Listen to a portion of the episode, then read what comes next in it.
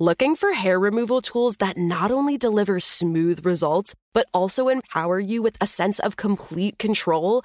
Enter Conair Girl Bomb, your secret weapons for smooth, sleek results made just for women. From the ultimate Girl Bomb grip and professional grade blades, you don't have to compromise and settle for less. Conair Girl Bomb equips you with the precision and power previously reserved for men's grooming tools. So take your hair removal routine to the next level with Conair Girl Bomb. Available at ConairGirlBomb.com or a retailer near you. The Kakadu plum is an Australian native superfood containing 100 times more vitamin C than oranges. So why have you never heard of it? PR. No one's drinking a Kakadu smoothie? I'm JB Smoove, and that was a full episode of my new podcast, Straightforward, inspired by guaranteed straightforward pricing from AT&T Fiber. Get what you want without the complicated. AT&T Fiber, live like a gigillionaire. Available wherever you get your podcast. Limited availability in select areas. Visit AT&T.com slash hypergig for details. You know you've got a comeback in you. When you take the next step, you're going to make it count for your career, for your family, for your life you can earn a degree you're proud of with Purdue Global. Purdue Global is backed by Purdue University, one of the nation's most respected and innovative public universities. This is your chance. This is your opportunity. This is your comeback. Purdue Global, Purdue's online university for working adults. Start your comeback today at purdueglobal.edu. Hello. From Wonder Media Network, I'm Jenny Kaplan, and this is Womanica. This month, we're talking about troublemakers. We're covering stories from across the spectrum, from women who made good trouble to women who thrived in illicit industries to villains in the truest sense of the word. All of the women we're covering had a major impact on the societies in which they lived. Women, like men, have played good and bad roles in human history. To gloss over women who we may find less than inspiring is to accept a diminished and inaccurate place in the historical record. Today's episode is about a villain. If you're listening with young children, you may want to sit this one out. Today, we're talking about a woman whose horrific crimes brought to light a dark underworld and changed the way British society viewed childcare. Her crimes brought attention to the need for adoption reform and child protection. We're talking about the Ogress of Reading, Amelia Dyer.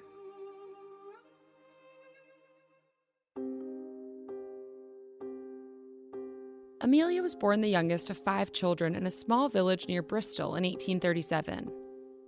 Her father was a shoemaker, and her mother suffered from mental illness caused by typhus. At an early age, Amelia was tasked with caring for her mother.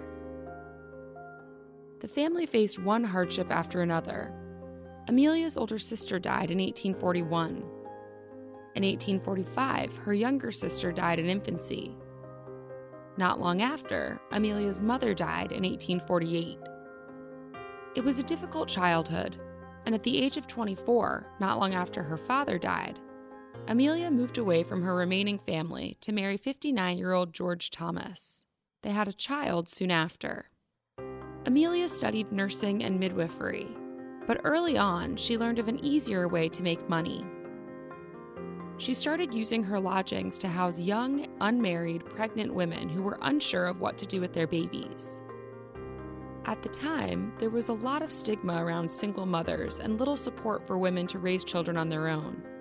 According to the Poor Law Amendment Act of 1834, fathers of children born out of wedlock were not obligated to support their children financially. In the public eye, single mothers were labeled as immoral and were unable to find work to support themselves or their children. As a result, many unmarried mothers would leave their babies behind for a fee. It was a practice called baby farming. Depending on the situation of the mother and the status of the person taking the child, the fee could vary anywhere from £10 to 80 once the baby had been handed off, it wasn't unusual for mothers to lose contact.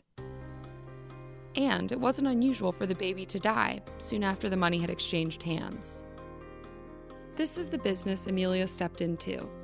In 1869, her husband George died, leaving Amelia widowed and in need of support. That same year, she began advertising, falsely, in local newspapers. She claimed she was a married woman looking to adopt a child into a nice country home. Instead, once Amelia had a child, she would let it die and send out an ad for another. She continued her business for 10 years without getting caught. In order to keep it secret, she moved often. During that time, she got remarried, had two more children of her own, and left her second husband. In 1879, a local doctor reported the unusual number of infant deaths in her care, and Amelia was sentenced to six months of hard labor. Afterwards, she was admitted to a string of mental hospitals and asylums. Though historians believe she may have feigned mental illness in order to keep a low profile after getting caught.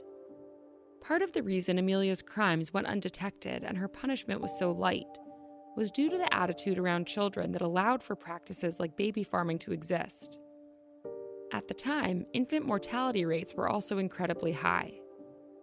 In fact, the response to Amelia's high mortality rate was so laissez faire that she returned to nursing after her release.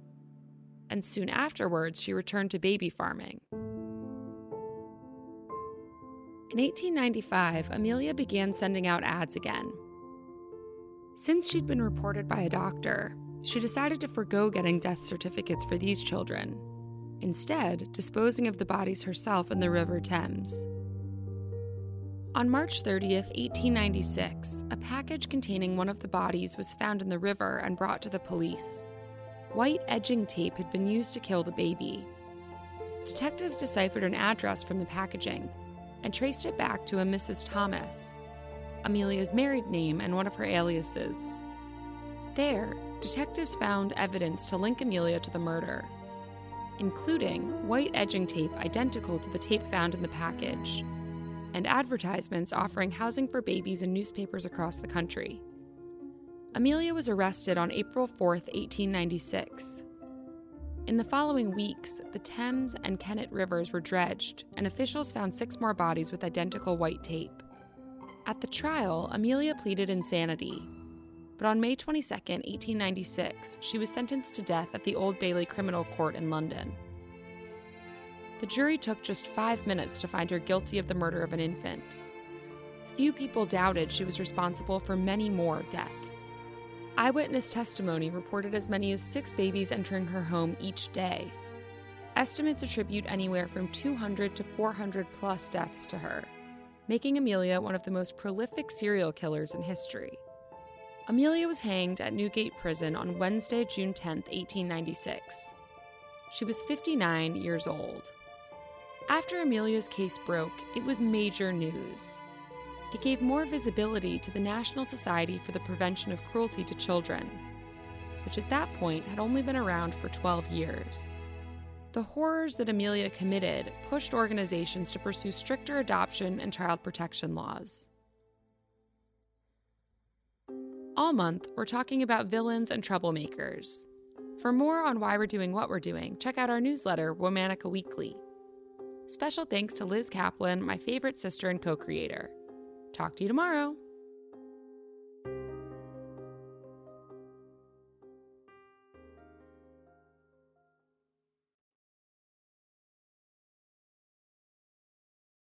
Looking for hair removal tools that not only deliver smooth results, but also empower you with a sense of complete control?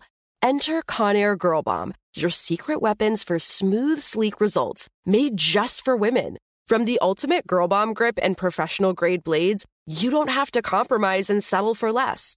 Conair Girl Bomb equips you with the precision and power previously reserved for men's grooming tools. So take your hair removal routine to the next level with Conair Girl Bomb. Available at ConairGirlBomb.com or a retailer near you. Are you still searching for your perfect place to call home? Well, now is the time to buy at Fisher Homes. If you're looking to move in before the end of 2024, May could be your last opportunity to start building your dream home and close before the year's end. If you're hoping to move in even sooner, Fisher Homes also has homes that are move in ready and waiting for you, where you can start enjoying the benefits of homeownership even faster. Schedule your personal tour with a new home advisor today at FisherHomes.com and make this spring the season you find your your perfect home sweet home. Right here, right now. Find your beautiful new floor at Rite Rug Flooring.